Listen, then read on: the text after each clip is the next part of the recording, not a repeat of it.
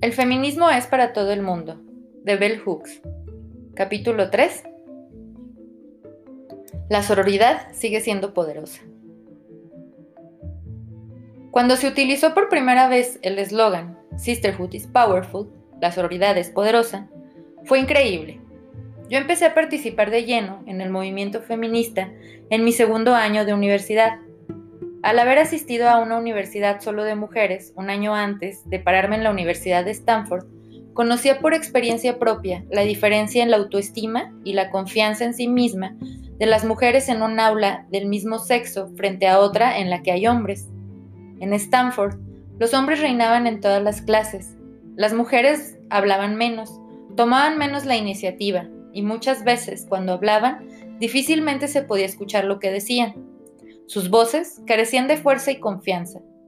Para empeorar las cosas, de vez en cuando, los profesores, también hombres, nos decían que no podíamos ser grandes pensadoras, escritoras, etc., que no éramos tan inteligentes como los hombres. Estas actitudes me chocaban, dado que yo venía de un ambiente solo de mujeres, donde se afirmaba constantemente nuestra valía y valor intelectual por el nivel de excelencia académica establecido por nuestras docentes, en su mayoría mujeres, tanto para nosotras como para ellas mismas. De hecho, sigo en deuda con mi profesora favorita de inglés, Blanca, que pensaba que yo estaba recibiendo la orientación académica que necesitaba en nuestra universidad para mujeres porque no tenía un programa intensivo de escritura. Ella me animó a ir a Stanford. Creía que algún día sería una pensadora y escritora importante. Ahí, en cambio, se cuestionaba constantemente mi capacidad y empecé a dudar de mí misma. Entonces, el movimiento feminista sacudió el campus. Las estudiantes y las profesoras exigían que se acabara con la discriminación por género dentro y fuera del aula. ¡Wow! Fue un momento intenso e increíble. Ahí asistí a mi primera clase de estudios de la mujer con la escritora Tilly Olsen, quien hizo a sus estudiantes pensar, primero y ante todo, sobre el destino de las mujeres de la clase trabajadora. Ahí, la académica y posteriormente biógrafa de Anne Sexton, Diane Middlebrook, repartió uno de mis poemas en nuestra clase de poesía contemporánea, sin decir de quién era, y nos pidió que identificáramos si estaba escrito por un hombre o por una mujer. Un experimento que nos hizo reflexionar críticamente acerca de los prejuicios de género a la hora de juzgar el valor de la escritura. Ahí, empecé a escribir mi primer libro a la edad de 19 años. Ain't la Woman, Black Woman and Feminism. No se habría producido ninguna de estas increíbles transformaciones si el movimiento feminista no hubiera creado una base para la solidaridad entre las mujeres. Esa base se apoyaba en nuestra crítica a lo que entonces llamábamos el enemigo interior, refiriéndonos a nuestro sexismo interiorizado. Todas sabíamos de primera mano que habíamos sido socializadas como mujeres por el pensamiento patriarcal para considerarnos a nosotras mismas inferiores a los hombres, para vernos entre, nosotras única y exclusivamente como competidoras por la aprobación, para mirarnos entre nosotras con celos, miedo y odio. El pensamiento sexista nos hacía juzgarnos las unas a las otras sin compasión y castigarnos duramente. El pensamiento feminista nos ayudó a desaprender el autodesprecio a las mujeres, nos permitió liberarnos del arraigo que el pensamiento patriarcal tenía en nuestras conciencias. La unión entre los hombres es un aspecto aceptado y afirmado por la cultura. Simplemente se sabe que los grupos de hombres se mantendrán unidos, se apoyarán, harán equipo y podrán el bien del grupo por encima del beneficio y del reconocimiento individual. La unión de las mujeres no era posible dentro del patriarcado. Era un acto de traición, pero el movimiento feminista creó el contexto para que esa unión fuera posible. No nos unimos en contra de los hombres, nos unimos para proteger nuestros intereses como mujeres. Cuando retamos a los profesores a que nos engañaban que nos enseñaban libros escritos por mujeres, no fue porque no nos gustaran esos profesores, muchas veces nos gustaba, sino porque queríamos terminar legítimamente con los prejuicios de género en las aulas y en el currículo. Las transformaciones feministas que estaban teniendo lugar en nuestra universidad mixta a principios de los años 70 se estaban produciendo también en el ámbito del hogar y del empleo. Primero, y ante todo, el movimiento feminista instó a las mujeres a dejar de vernos a nosotras mismas y a nuestros cuerpos como propiedad de los hombres, para exigir el control de nuestra sexualidad, métodos anticonceptivos efectivos y derechos reproductivos, y acabar con las violaciones y los abusos sexuales teníamos que ser solidarias. Para que se modificara la discriminación de las mujeres en el empleo, necesitábamos presionar como grupo para que se cambiaran las políticas públicas. Desafiar y modificar el pensamiento sexista de las mujeres fue el primer paso hacia la creación de una sororidad poderosa, una potente hermandad de mujeres que finalmente sacudió el país. Siguiendo los pasos de la revolución por los derechos civiles, el movimiento feminista de las décadas de los años 70 y 80 cambió el panorama nacional. Las activistas feministas que hicieron posible estos cambios se preocuparon por el bienestar de todas las mujeres. Nosotras entendíamos que la solidaridad política entre mujeres expresada en la sororidad va más allá del reconocimiento positivo de las experiencias de las mujeres e incluso de la afinidad por los sufrimientos comunes. La sororidad feminista está enraizada en el compromiso compartido de luchar contra la injusticia, sin importar la forma que tome esa injusticia. La solidaridad política entre mujeres siempre socava el sexismo y prepara el escenario para la destrucción del patriarcado.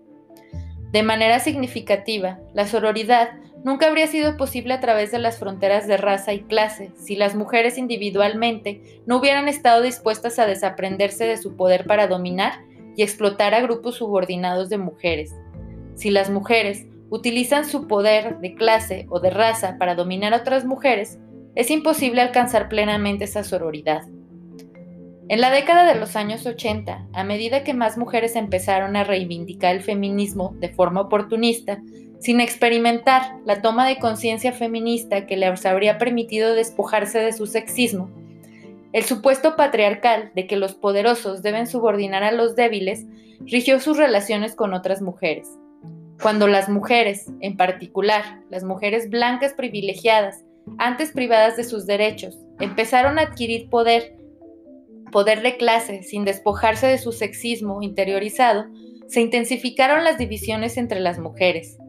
Cuando las mujeres de color criticaron el racismo en la sociedad en su conjunto y llamaron la atención sobre las maneras en que el racismo da forma y conforma a la teoría y a la práctica feminista, muchas mujeres blancas simplemente le dieron la espalda a la visión de sororidad, cerrando sus mentes y sus corazones. Lo mismo sucedió cuando se abordó la cuestión del clasismo entre las mujeres. Recuerdo cuando, cuando mujeres feministas, en su mayoría mujeres blancas con privilegios de clase, debatían sobre si contratar o no ayuda doméstica, tratando de no participar en la subordinación y la deshumanización de las mujeres menos privilegiadas, algunas de estas mujeres lograron crear uniones positivas entre ellas, y las mujeres que contrataban de modo que hubo un avance mutuo en un, texto, en un contexto más amplio de desigualdad. En vez de abandonar la visión de la sororidad, porque no podían alcanzar un estado utópico, crearon una verdadera sororidad, una que tenía en cuenta las necesidades de todas las personas implicadas. Este fue el duro trabajo de la sororidad feminista entre mujeres. Tristemente, a medida que el oportunismo dentro del feminismo se intensificó, y los logros del feminismo se volvieron lugares comunes y por lo tanto se dieron por sentados, muchas mujeres no quisieron trabajar duro para crear y sostener esa solidaridad. Un número importante de mujeres simplemente abandonó la noción de sororidad. Algunas de alguna vez habían criticado y retado al patriarcado, se volvieron a poner del lado de los hombres sexistas. Otras mujeres radicales que se sintieron traicionadas por la feroz competencia negativa entre mujeres a menudo simplemente se retiraron. En este punto, el movimiento feminista, que estaba dirigido a transformar positivamente la vida de todas las mujeres, se estratificó de forma más visible. La sororidad, que había sido el grito de batalla del movimiento, parecía que había dejado de importar a muchas mujeres. La solidaridad política entre mujeres, que fue la fuerza que trajo cambios positivos, ha sido y es hoy en día socavada y amenazada sistemáticamente. Como consecuencia, tenemos tanta necesidad de un compromiso renovado con la solidaridad política entre mujeres, como cuando se inició el movimiento feminista contemporáneo. En este momento, Teníamos una visión de la sororidad sin un entendimiento concreto del trabajo real que tendríamos que llevar a cabo para hacer de la solidaridad política una realidad. A través de la experiencia y el trabajo duro, y sí, aprendiendo de nuestros errores y fracasos, contamos ahora con un cuerpo de teoría y de práctica compartida que puede enseñar a las nuevas personas que se acerquen a la política feminista lo que puede y debe hacerse para crear, sostener y proteger nuestra solidaridad.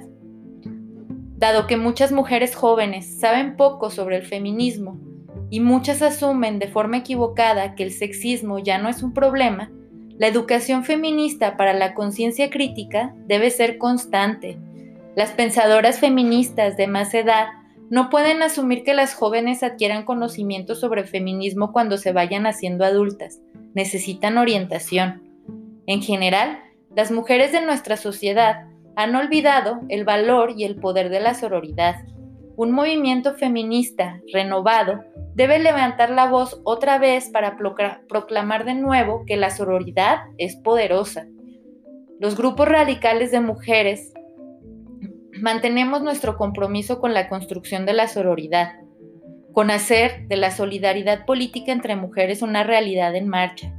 Nosotras Seguimos trabajando para unirnos a través de la raza y la clase. Seguimos aplicando el pensamiento y las prácticas antisexistas que afirman que las mujeres pueden lograr la autorrealización y el éxito sin establecer relaciones de dominio las unas sobre las otras. Y tenemos la buena suerte de saber y recordar todos los días de nuestras vidas que la sororidad en la práctica es posible, que la sororidad sigue siendo poderosa.